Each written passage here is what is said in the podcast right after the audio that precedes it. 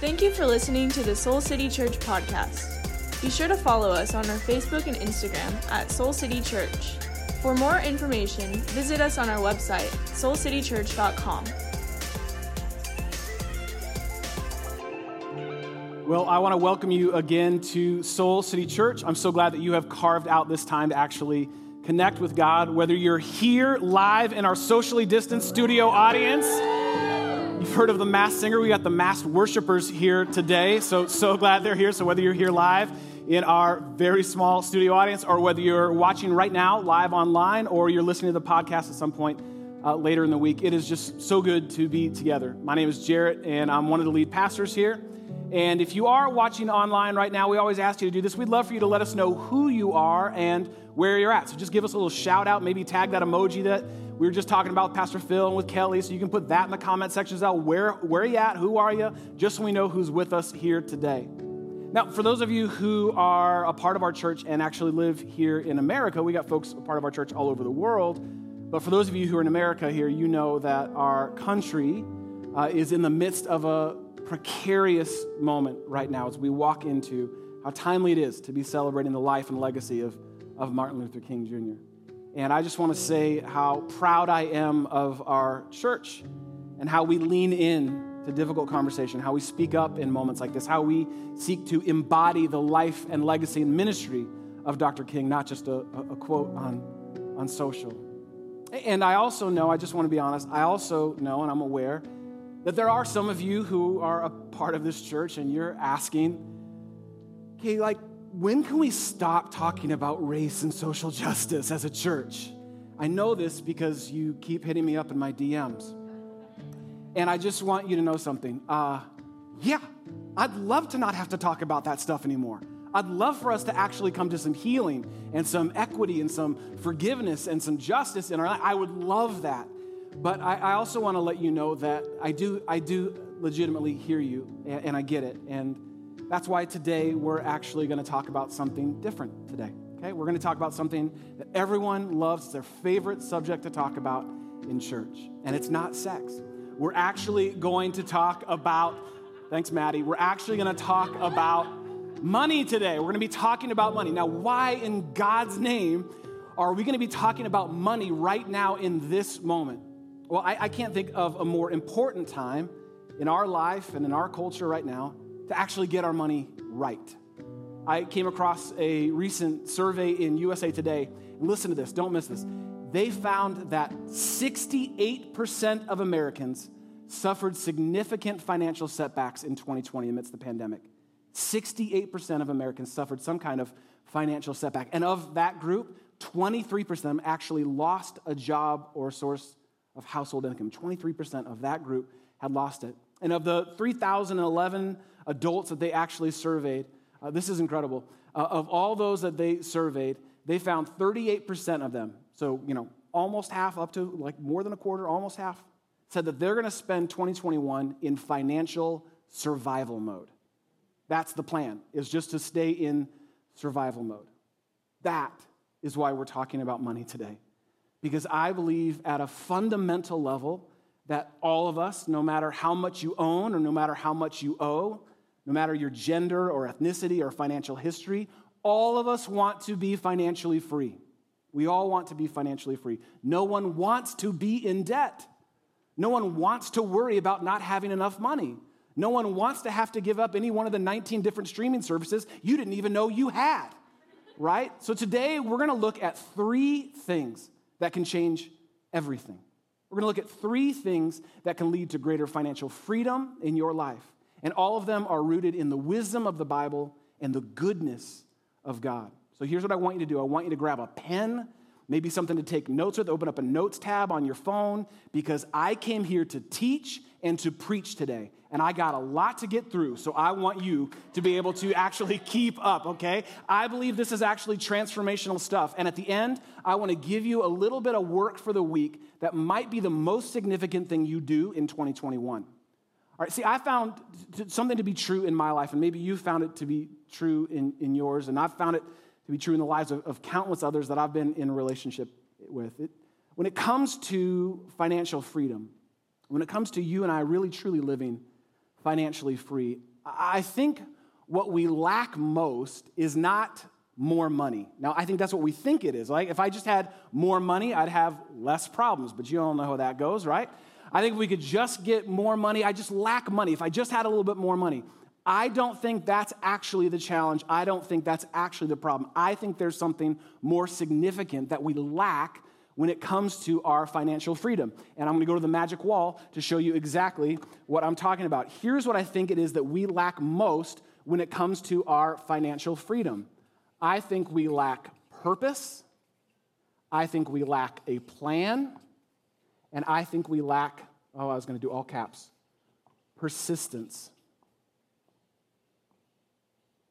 Purpose, plan, and persistence. I think that's actually the things we lack most. Jeannie, how you like that? Look at that. I got a P. That's just for you, Jeannie. There ain't no illumination until there's alliteration, right, Jeannie? So listen, that's all, Jeannie. I think that this is actually what we lack most. We lack a purpose for our money. We don't have a driving why. We lack a plan for our money, the nuts and bolts. And we lack persistence to actually stick to the plan that we come up with, given the purpose that we actually have for our money. So let's start with that first one, with purpose, for just a second. See, I believe that for many of us, for all kinds of understandable reasons, many of us lack purpose for our money. We lack a vision for what to do with what we've been given. We lack a clear and compelling why behind the way we approach our money.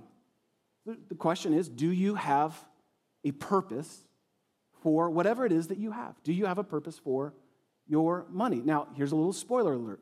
Yes, you do. You actually already do. You just may not realize what that purpose actually is. See, for some people, the purpose of money is more. That's the sole purpose of their money, more.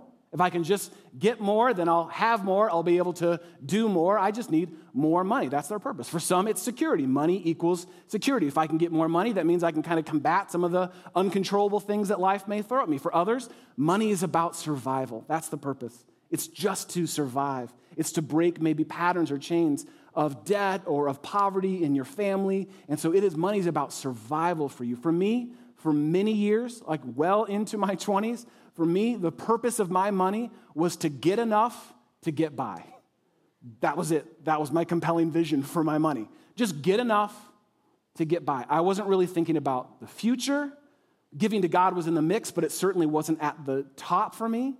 I wasn't trying to live crazy. I do, after all, have the spiritual gift of cheapness. So I wasn't trying to like live crazy. But my purpose for my money was small-minded and short-sighted at best. So what is your purpose for whatever it is that God has given to you? What is the purpose of your money? Because listen to this, your purpose puts everything else into perspective.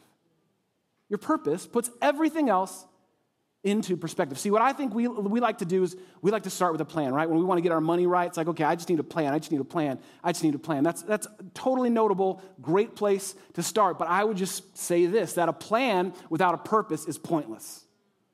A plan without a compelling purpose or a reason why is actually pointless. Your why has to drive your what and not the other way around. Let me give you an example. Well into me and Jeannie's dating relationship, there was a season where I was working 4 different part-time jobs. I had 4 different part-time jobs. 2 of those jobs she didn't even know about, right?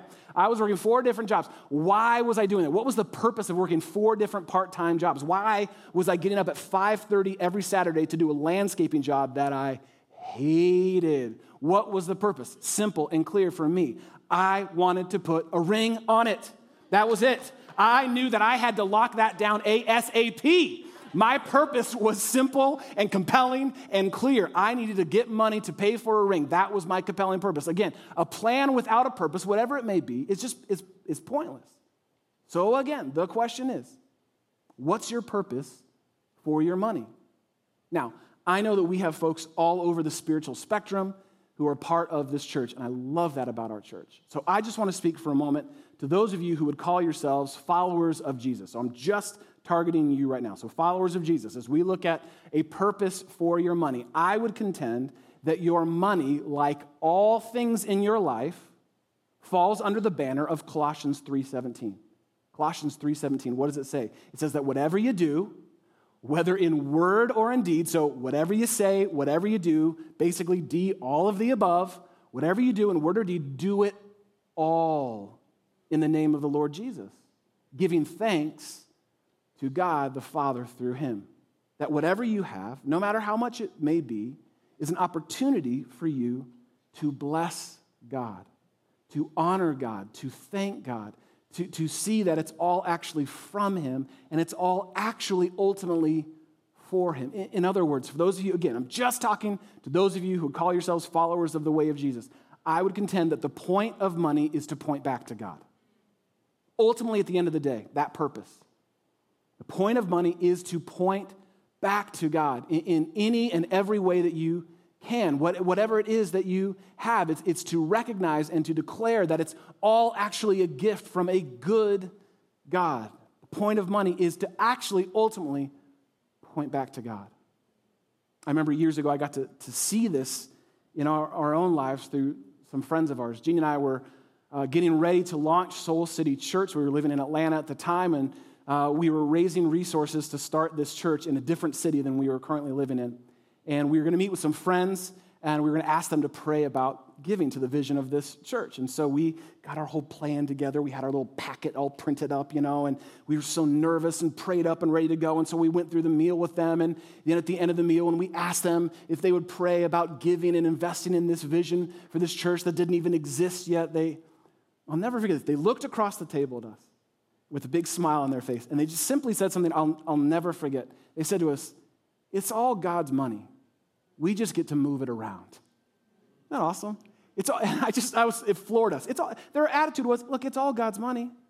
Our job is just to move it around, to invest in the things of God, to bless and honor God, however, wherever we can. They had a purpose for their money. So again, it starts with purpose. Do you have a purpose for your money? Does your why align with the way of Jesus? And honestly, I think that might be the most important, maybe most significant thing for you to wrestle with this week. If you're single, if you're married, if you have a family, what's the purpose of all of this, of these resources that God has entrusted to us? But again, if you remember my 3 Ps, it's not just about having a purpose, but it's also about having a plan. Right? Do you have a plan for your money? This is incredibly important. Why? Because if you've ever heard me talk about this stuff before, and we talk about this stuff regularly at Soul City Church, you know what I'm about to say. You can plan on everybody else having a plan for your money. Count on it. You can plan on everyone else having a plan for your money. And I need to get some amens in the comment section. If you know this is true, studio audience, I'm counting on you. Credit card companies have a plan for your money, don't they? The IRS has a plan for your money, don't they? Peloton, as wonderful as they are, has a plan for your money. They may make you think that by buying their bike, you're going to magically end up in a pristine mid-century modern house with a whole room dedicated just to that bike with floor-to-ceiling windows, but they just want your money. They have a plan for your life, for your money. Everybody else has a plan for your money. So the question is, do you have a plan? Do you have some kind of plan for what God has entrusted to you? So the next few minutes, I just want to walk through a simple, biblical, I believe, practical, and as you're going to see here in a second, tactile plan for your money. A plan that can work for anybody. Plan that can work for anybody. No matter how many commas you have in your net worth, this works for anybody. It's a plan that has shaped me and Jeannie's life. It's the plan that we've taught our kids. It's a plan that I've seen God use to bring people out of debt. It's a plan I've seen God use to lead people into greater financial freedom. And I fundamentally believe, it's a plan that you can do. I really do. And to help underscore this plan that we're going to walk through just for the next few moments, I want to use a biblical principle that's foundational to understanding how the plan actually works. It speaks to the purpose and to the plan and to persistence and what it takes to be financially free. So I want you to grab a Bible and open to 2 Corinthians chapter 9. 2 Corinthians chapter 9. Or if you're on your phone or laptop or whatever, open up a tab to 2 Corinthians chapter 9, about the middle or so of the New Testament. 2 Corinthians chapter 9. Let me give you some quick context while you're turning there, while you're opening that up. Paul is writing to a church in the Greek city of Corinth, and in this part of the letter, he's telling them about a great financial need that exists within the church in the city of Jerusalem, which is some 800 miles away from them. There was a famine that had hit the land, and the people of the church of Jerusalem and the city of Jerusalem were really, really significantly struggling. So Paul is encouraging this church in the city of Corinth to give financially to people that they would most likely never meet. And in the midst of this compelling part of his letter to them, he gives them a powerful principle that directly applies to the plan we're about to look at today. So 2 Corinthians chapter 9, verse 6 says this. It says this, "Remember this, whoever sows sparingly will also reap what? Will also reap sparingly." So I'm talking to the live studio audience right now. They're waking up. "Whoever sows sparingly will also reap sparingly, and whoever sows generously will also reap generously." So he says, it's a simple principle. We're going to break it down in a second. Each of you should give, and he's talking now about the specific needs of the city of Jerusalem, the church of Jerusalem. Each of you should give what you've decided with God in your heart to give, not reluctantly or under guilt or compulsion, because God loves a cheerful giver. Now, I warmed you up on that last one. I want to pause on some words coming up in this next verse. And so, studio audience, you're going to shout it out. Those of you watching online, you're going to put it in all caps in the comment section, or just shout it out wherever you're at, all right? Listen to this promise coming to you from 2 Corinthians chapter 9. "And God is able," in the midst of you getting your money right, God is able to bless you what? Bless you abundantly. What does that mean? That means above and beyond. He's able to bless you abundantly, so get ready, so that in what? All things at all times, having all that you need, you will abound in every good work. I hope you caught the pattern and the rhythm there. That God is able to bless you abundantly so that in all things, at all times, having all that you need, you will actually be able to give, to live abundantly with others. You'll have everything that you need. Now, Paul is laying out a spiritual principle, and he's using a physical example to help us get it. He's speaking to a largely agrarian culture that was familiar with the idea of sowing and harvesting and reaping. You know, it's not so familiar for most of us watching this. I mean, we're happy if we can actually keep a couple house plants alive through winter, right? But they understood what he was talking about, and I think you do too. You get the idea, right? The basic idea is the more you put into it, the more you get out of it. How many of you, just by show of hands or in the comment section, have ever had a coach or a teacher or a parent say to you, the more you get into it, the more you get out of it, right? The more you put into it, the more you actually get out of it. The same principle applies to this biblical plan. The more you work at it, the more it begins to work for you. So what is this simple plan for financial freedom? Well, I want you to think of your money in terms of three different priorities.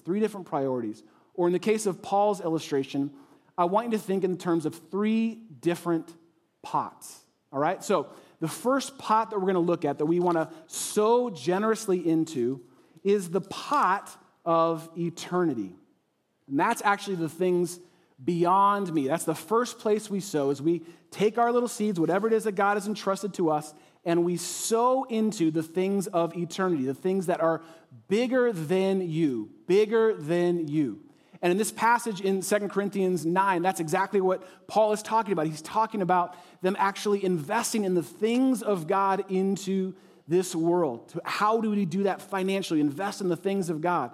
And this is spoken about all throughout the Bible. You can look at lots of different examples of it in the Old Testament. Sometimes it's called the tithe. Maybe you grew up in church culture and you've heard that. Sometimes it's called first fruits, lots of different names for it.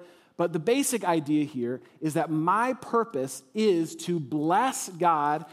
That is the first priority in my plan. I sow my little seeds to bless God by giving to the things of God in this world. That is where I start. And it's going to look different. Listen, it's going to look different for all of us. It should look different for all of us. Now, I know that some folks get real hung up on this, and they love to get real technical about it, you know, and they love to say, well, it has to be 10%, no less than 10%. The Bible's very clear about that, right? And then some people love to argue, well, is it off of the net or is it off of the gross? What does God really want? Okay, I get that. That's a whole other conversation. This message is not about that. We're talking about the principle here. And I should say to you, like some people are like, well, does it have to be to the church or can it be to other organizations? You know, I would say to you, there is freedom as you listen to and depend on God for his leading in this way. I want to say this, though, in full disclosure, I am invested in this church. Jeannie and I are deeply financially invested into this church, and we just believe that the local church is the best place to invest in the things of God in this world. Now listen, don't get me wrong. I love that Jeannie and I have been a small part of helping to bring clean water to hundreds of villages throughout Kenya. I love that we've been able to play through our little financial giving a small part in helping thousands of kids actually be able to choose their sponsor here in the States. I love that we are invested in ending homelessness here in the city of Chicago to combat the violence that actually plagues our city. I love that we're invested in those things. But what I love most is that we are invested in the work of the local church and the countless lives that are affected and changed for eternity through that work, for all the singles and all the married folks, for all the kids and all the families and recovery and healing stories that we get to be connected to, we get to be a part of because we invest in the things of eternity that are bigger than us. As beautiful and broken as it is, I believe in the local church. So the principle here is that you determine with God a portion, a percent for God, and that you settle that first. That you settle that with God first. Now, why is that so important? Well, let's be honest, because so often God is actually the first place we go with our financial problems and the last place we go with our financial plans. So this is us just kind of writing that in our life and saying, no, I'm going to actually get this one right first. And listen, if you're watching this online right now, or you're here in our studio audience, if you're listening to the podcast, and in any way God has touched you, God has moved you, God has blessed your life through this church, I want you to say so in the comments. I want you to shout amen. If God has shaped or transformed or changed your life, maybe you got baptized here, maybe you're part of a small group here, maybe you found your spiritual gifts here, maybe you're serving here. The reason that God has moved in so many beautiful and wonderful ways in our church is that somebody came before you and got this right. It's just how it works. Someone came before you and put this first. That's why we make a plan, to bring God our best, not just what's left. Listen, don't go into this new year without getting this one settled with God, without getting this one right. You will be so glad you did. I have yet, in 25 years of working in the local church, I have yet to meet someone who regretted giving to God. I just haven't met anyone that's ever said that. You will not regret it. So we start by sowing seeds, by sowing generously into the things eternal that are bigger than you, a portion, a percentage, whatever it may be. Then the plan goes on, and it says that actually the next thing that we sow into is the things of tomorrow, that we actually sow into the things tomorrow. And what do I mean by tomorrow? I mean the things that are actually beyond you. I sow into the things of tomorrow, the things that are beyond me, that I just cannot see, that I cannot know, or I do not have today. And again, the Bible speaks to this a ton, especially in the book of Proverbs. The idea here, though, is that I actually am sowing into the things of God. I'm sowing into this portion and this percentage, and I'm giving it to God, and that I actually then choose to make an investment in my future self. So I get this one first, and then I begin to give to myself in the future. I make financial decisions today that my future self will thank me for one day. That my future self will look back and say, hey, thanks, Pastor Jarrett. You could have used this money to buy another couple cheap bracelets on Amazon, but you didn't. You looked beyond yourself, and you actually blessed yourself in the future by sowing generously into the things of tomorrow. How many of us here, maybe in the comment section, would raise a hand? How many of us here wish we could go back and redo some of our past financial decisions? Anyone wish you can go back and go, oh, I wish I would have known that. I wish I would have gotten that one right. Things that we wish we would have done differently in the past. Well, here's the way for you to actually subvert that by investing today in the things of tomorrow, the things beyond you. It's never too late to start investing in the things that are beyond you. Oh, how I wish someone would have told me this sooner, or that I would have listened to the people who did. Oh, how I wish I would have listened to them in my 20s, back before we had kids. Sorry, guys, but back before we had kids. Jean and I have always saved. That's always been a part of our marriage, and thank God we did, because we used all that we had saved to actually start this church. Everything we had in our savings, we cashed it all in to start this church. But can I be honest with you? I wish I would have saved more sooner. I wish I would have gotten this one right sooner. I need a soapbox. I think here's a challenge I think we're facing. I think we're living through a moment, and we're in a cultural state where we love to reap, but we hate to sow. We love to reap. Oh, we want it, but we hate to sow into it. We want what we want, and we want it when? Now.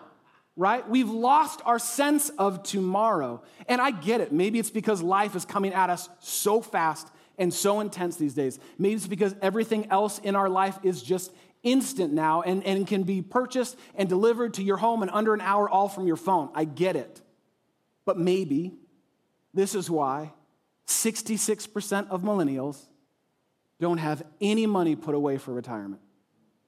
66%, two-thirds of millennials don't have anything put away for tomorrow. Again, I think we want to be fruitful without being faithful. And what it takes, this plan takes, is you to be faithful, sowing into the things of tomorrow. Get this one right today for your tomorrow. Your future self will thank you. So I sow generously into the things of eternity. I sow generously, actually, into the things of tomorrow. And then with the rest, I begin to sow into the things of today. I begin to sow into the things of today. And these are the things that are right before you. You know what these are. You sow into the needs that you have today. This is your rent or your mortgage or your insurance or your food or your clothes or experiences, etc. The rest is everything else that's left. The things of life that all of us have, right? And they're different for all of us. But the rest goes into, I take the rest of what God's entrusted to me regularly, faithfully, and I pour it all into today. Pour everything else I have into the needs of today, the things that are right before me, whatever they may be. And listen, I get it. Some of us, when it comes to sowing into the things of today, means that we actually have to pay off the things of yesterday. I get it. I totally get it. Lots of us are carrying our financial past into our financial present, and it's crippling our financial future. You know that the average American is currently actually carrying around $7,000 in credit card debt, and that the average student loan is somewhere hovering around $31,000 right now. Some of you are all like, psh, that ain't nothing. Right, okay, it's not a competition. That's not the point of this. The point is, don't let today's financial freedom be limited by yesterday's financial decisions. So maybe that needs to become a priority for you. That goes to the top of the list of the needs of today, is paying off the things of yesterday.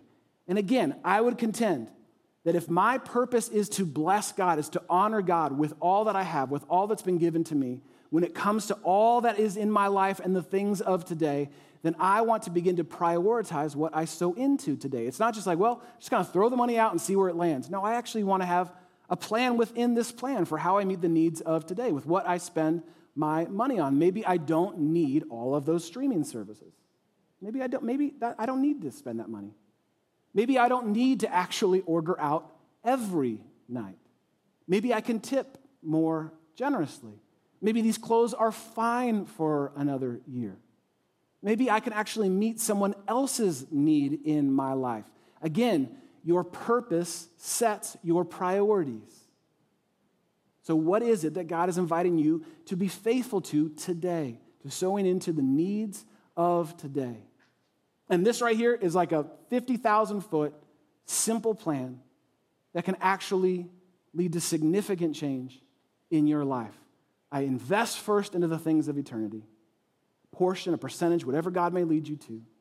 Then I invest into the things of tomorrow. And then I invest into the things of today. But, like any plan, I just remind you, going back to those original P's, like any plan, you have to be persistent. That's the only way that any plan, well, you know this, right? Anything you've set out to do in your life, It takes persistence. Why? Because this plan without persistence is pointless. It's just good intentions. So you have to actually have persistence in this plan. To quote RuPaul, you better work, right? You got to go to work. By the way, Kelly, I think that may be the first time in church history that anyone has ever quoted RuPaul. Someone needs to look that one up afterwards. I'm not sure.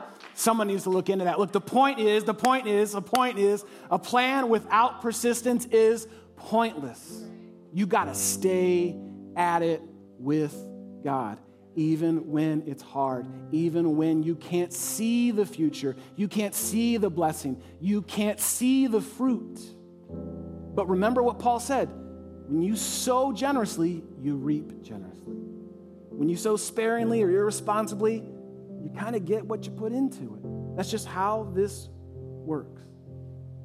So I promised you a powerful next step that any one of us can take this week, and here it is. Here's your work for the week. I want you to do two things. I want you to get clear on your purpose.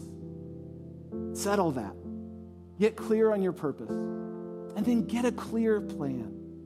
Get clear on your purpose and get a clear plan. If I'm being really honest, one of the best ways I can think of for you to do just that is to sign up for our next budget boot camp. It's coming up on January 30th. Shameless plug. Right? Again, this is why Jeannie and I, this is why we're so committed to investing in this church. We want to help you be financially free. And so we have a budget boot camp coming up on January 30th. You can sign up today. This is available to everyone. Anyone can sign up no matter where you're at. And I think it's one of the best ways I know of for you to get financially free. They're going to go way more into the weeds than I just did in this message. And I know with our budget boot camp, when we roll out and we offer that to anyone, everyone, I know that some people feel a certain kind of stigma around that, right? The same kind of stigma they have around counseling or therapy. Like, well, you should only go if your life is really messed up. Not true. Not true at all. This is for everyone. No matter where things are at in your financial world right now, I hope you take advantage. I hope you take advantage of this next step to sign up for our budget boot camp. I hope, my prayer is that you begin to experience greater purpose with your money. Now, I'm done. But before I go, I have to say this. And I've been excited for this whole message to say this.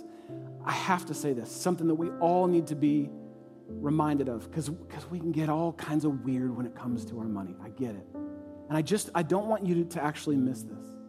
Because it's another reminder coming out of that passage we just looked at in 2 Corinthians chapter 9. Because when you keep reading on, you get to see a truth that's easy to lose when your money gets in your way.